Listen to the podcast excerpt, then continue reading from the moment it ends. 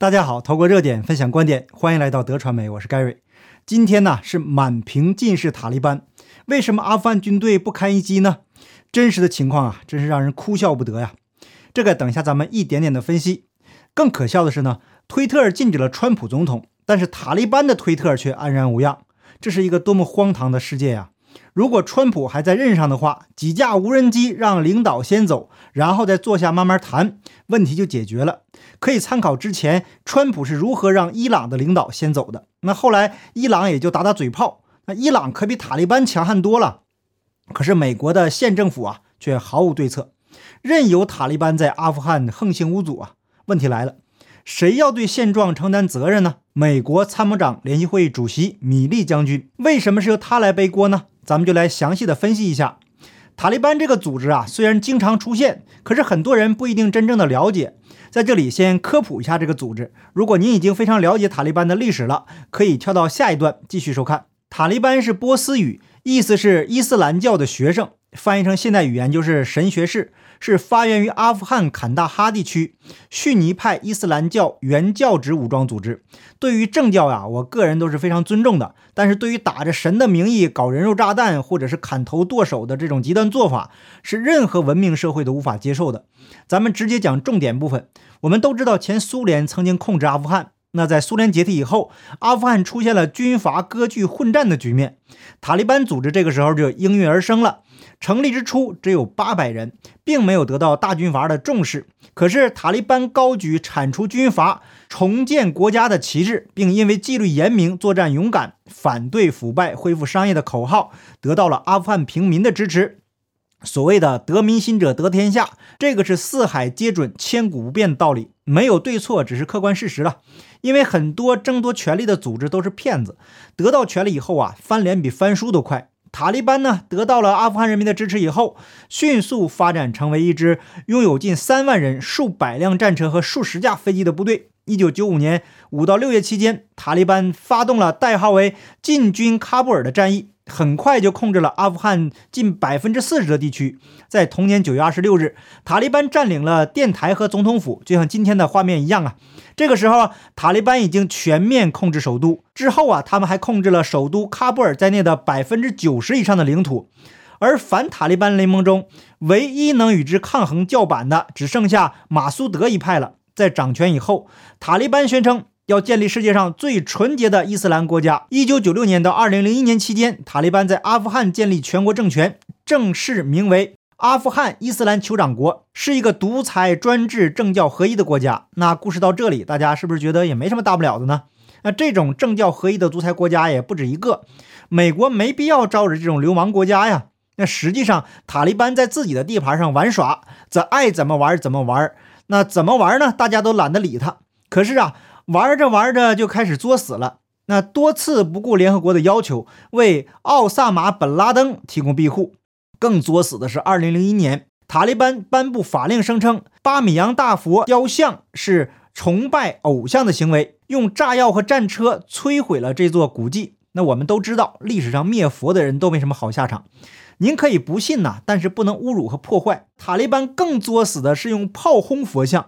所以我在过去的节目中说。无知就是力量，因为不怕报应啊！那这座大佛凿入山崖内部，并牢牢地连接着山岭。二零零一年三月，经过一个月的狂轰滥炸，终于将这座大佛彻底摧毁。那同一年，也就是二零零一年九月十一日，发生了震惊世界的九幺幺恐怖事件。美国经过调查得出结论，这个事件是基地组织头目奥萨马·本·拉登干的。至于是不是他，那当然有各种说法了。也有人说，本·拉登是美国 CIA 培养的。因为不是本期的重点呢，所以就不做讨论了。那重点是作死的塔利班窝藏本拉登，美国要求塔利班政权引渡本拉登，可是塔利班根本不予理会。你是谁呀？那同年呢，美国领着北约一众兄弟国家发动了对阿富汗的战争。这一打呀，就是二十年过去了。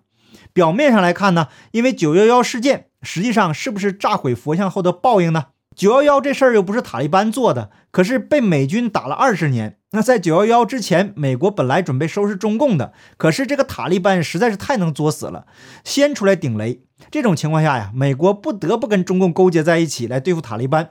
现在历史再一次回到了原点，美国已经准备拉弓射箭对付这个习包子了。不管是深层政府还是正义力量，都磨刀霍霍，准备将包子拿下。就在上个月，中共战狼部部长王公公亲自接见了塔利班，让全世界傻眼。而这个时间点，正是美国准备从阿富汗撤军的关键时刻。很明显呢，是全世界最大的恐怖邪教组织中国共产党为同属于恐怖组织的塔利班小兄弟背书，所以塔利班才肆无忌惮长驱直入。那有人就会猜想了，美国会不会再一次陷入阿富汗泥潭，从而让中共再一次逃脱升天呢？先告诉大家我个人的结论，不会。至于为什么，咱们一步步的说。上期节目呢，我用的是开战。意思是美国深层政府和西包子开战，因为索罗斯发了长文痛批西包子。那这个事情实在是不寻常啊，很可能是索罗斯被西包子打疼了。那当幕后的人被迫站到台前的时候，基本上是没有其他的办法了。不战而屈人之兵才是上策嘛。被逼到强力攻城的时候，一定是无计可施了。而席包子领衔的中共再一次打出了恐怖组织这张牌。没想到的是，阿富汗政府军是不堪一击呀！这个败退速度让全世界傻眼。美国在阿富汗经营了二十年，明里暗里花费了巨额资金，当然这里面有武器制造商的巨大利益。时间关系啊，这就不展开讲了。那为什么会是这样的结果呢？咱们就看看最新传出来的消息。美国斥巨资八百三十亿美元，以美军为参照物，想要把阿富汗军队打造成现代化军队。但实际上，这支所谓的现代化军队，却是要大幅仰赖空中支援，还得在一个只有三成人口拥有稳定电力供应的国家。依赖高科技通讯网络、飞机、直升机、无人机、装甲车、夜视镜，那美国是不惜成本的装备阿富汗军队。最近甚至提供阿富汗人最新的黑鹰攻击型直升机。可是面对配备较差、兵力明显悬殊的敌人，阿富汗军队却毫无抵抗能力。到底是为什么呢？那阿富汗重建特别督察长苏普科就说了，阿富汗军队的能力被过度高估。每当他想评估阿富汗军队，美国军方就会改变规则，让评量啊变简单，好展示他们的成功。那到最后，他们甚至连评估都没办法，干脆不让外界得知评量工具。所以他们知道阿富汗军队有多烂。苏普科办公室最新一份对国会呈交的报告在上周递出，报告指出，西方军队使用的先进武器系统、车辆和后勤。超出大多目不识丁且教育程度低下的阿富汗军队的能力范围，阿富汗军警合计应该有多达三十万人，远胜过预估仅七万的塔利班。这是数月来五角大楼官员坚信不疑的阿富汗军队的兵力优势。但根据美国军事学院西点军校打击恐怖主义中心的评估，阿富汗兵力是被大量灌水了。那西点军校的评估是，截止到二零二零年七月。那三十万人之中，仅有十八万五千人是在国防部掌控下的陆军或特种部队，其余啊则是警察和安全人员。而且阿富汗军队里面勉强只有近百分之六十是受过训练的战士。更精确的估计则是扣除八千名空军，可以作战的阿富汗军力大约只有九万六千人。阿富汗重建特别督察长的报告指出，擅离职守始终是阿富汗军队的问题。那报告发现。二零二零年，阿富汗军队必须每年淘汰更换百分之二十五的军力，擅离职守就是主要原因。而美军认为啊，这个比率正常。那如果开一下脑洞的话，塔利班卧底到政府的军队中，接受培训，拿到武器弹药后，就跑去塔利班那边了。那所以塔利班越打越多，美军呢还不停的给他们训练。那美国官员多次宣誓，八月三十一日美军完全撤离后，会继续支持阿富汗军队。但他们从来没有解释要如何从后勤上这样做。美国国防部长奥斯汀五月间访问喀布尔时，提出协助阿富汗人维持空军的可能性。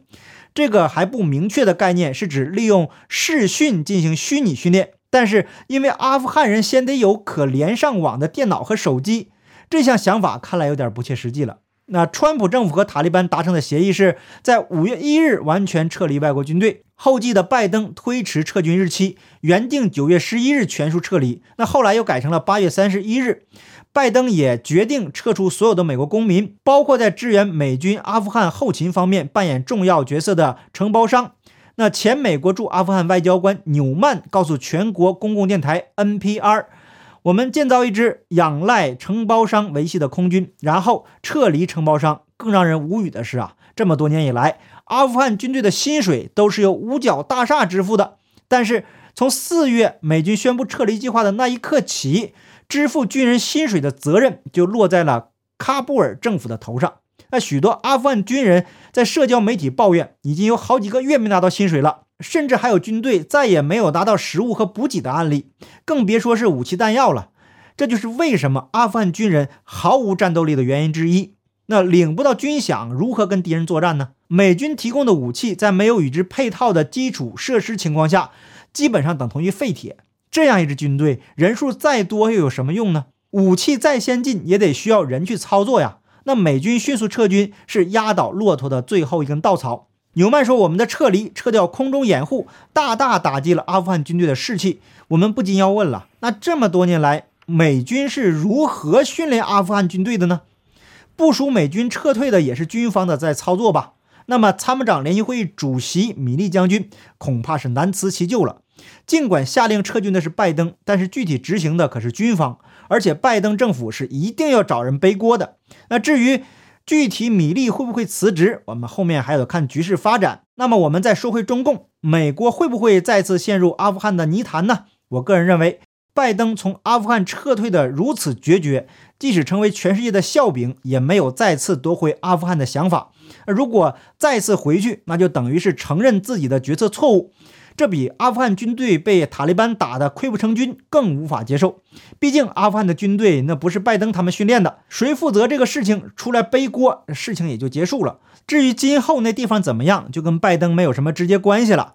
塔利班背后撑腰的是习包子为首的中共政权，把习包子这个祸根解决应该是更重要。那昨天索罗斯发文狠批席就是一个信号，可是很明显索罗斯想要去席留共。那如果中共留下呀，还是换汤不换药，未来的局势发展千变万化。目前我个人的判断仅供各位参考。那好，感谢您的点赞、订阅、留言、分享，我们下期节目见，拜拜。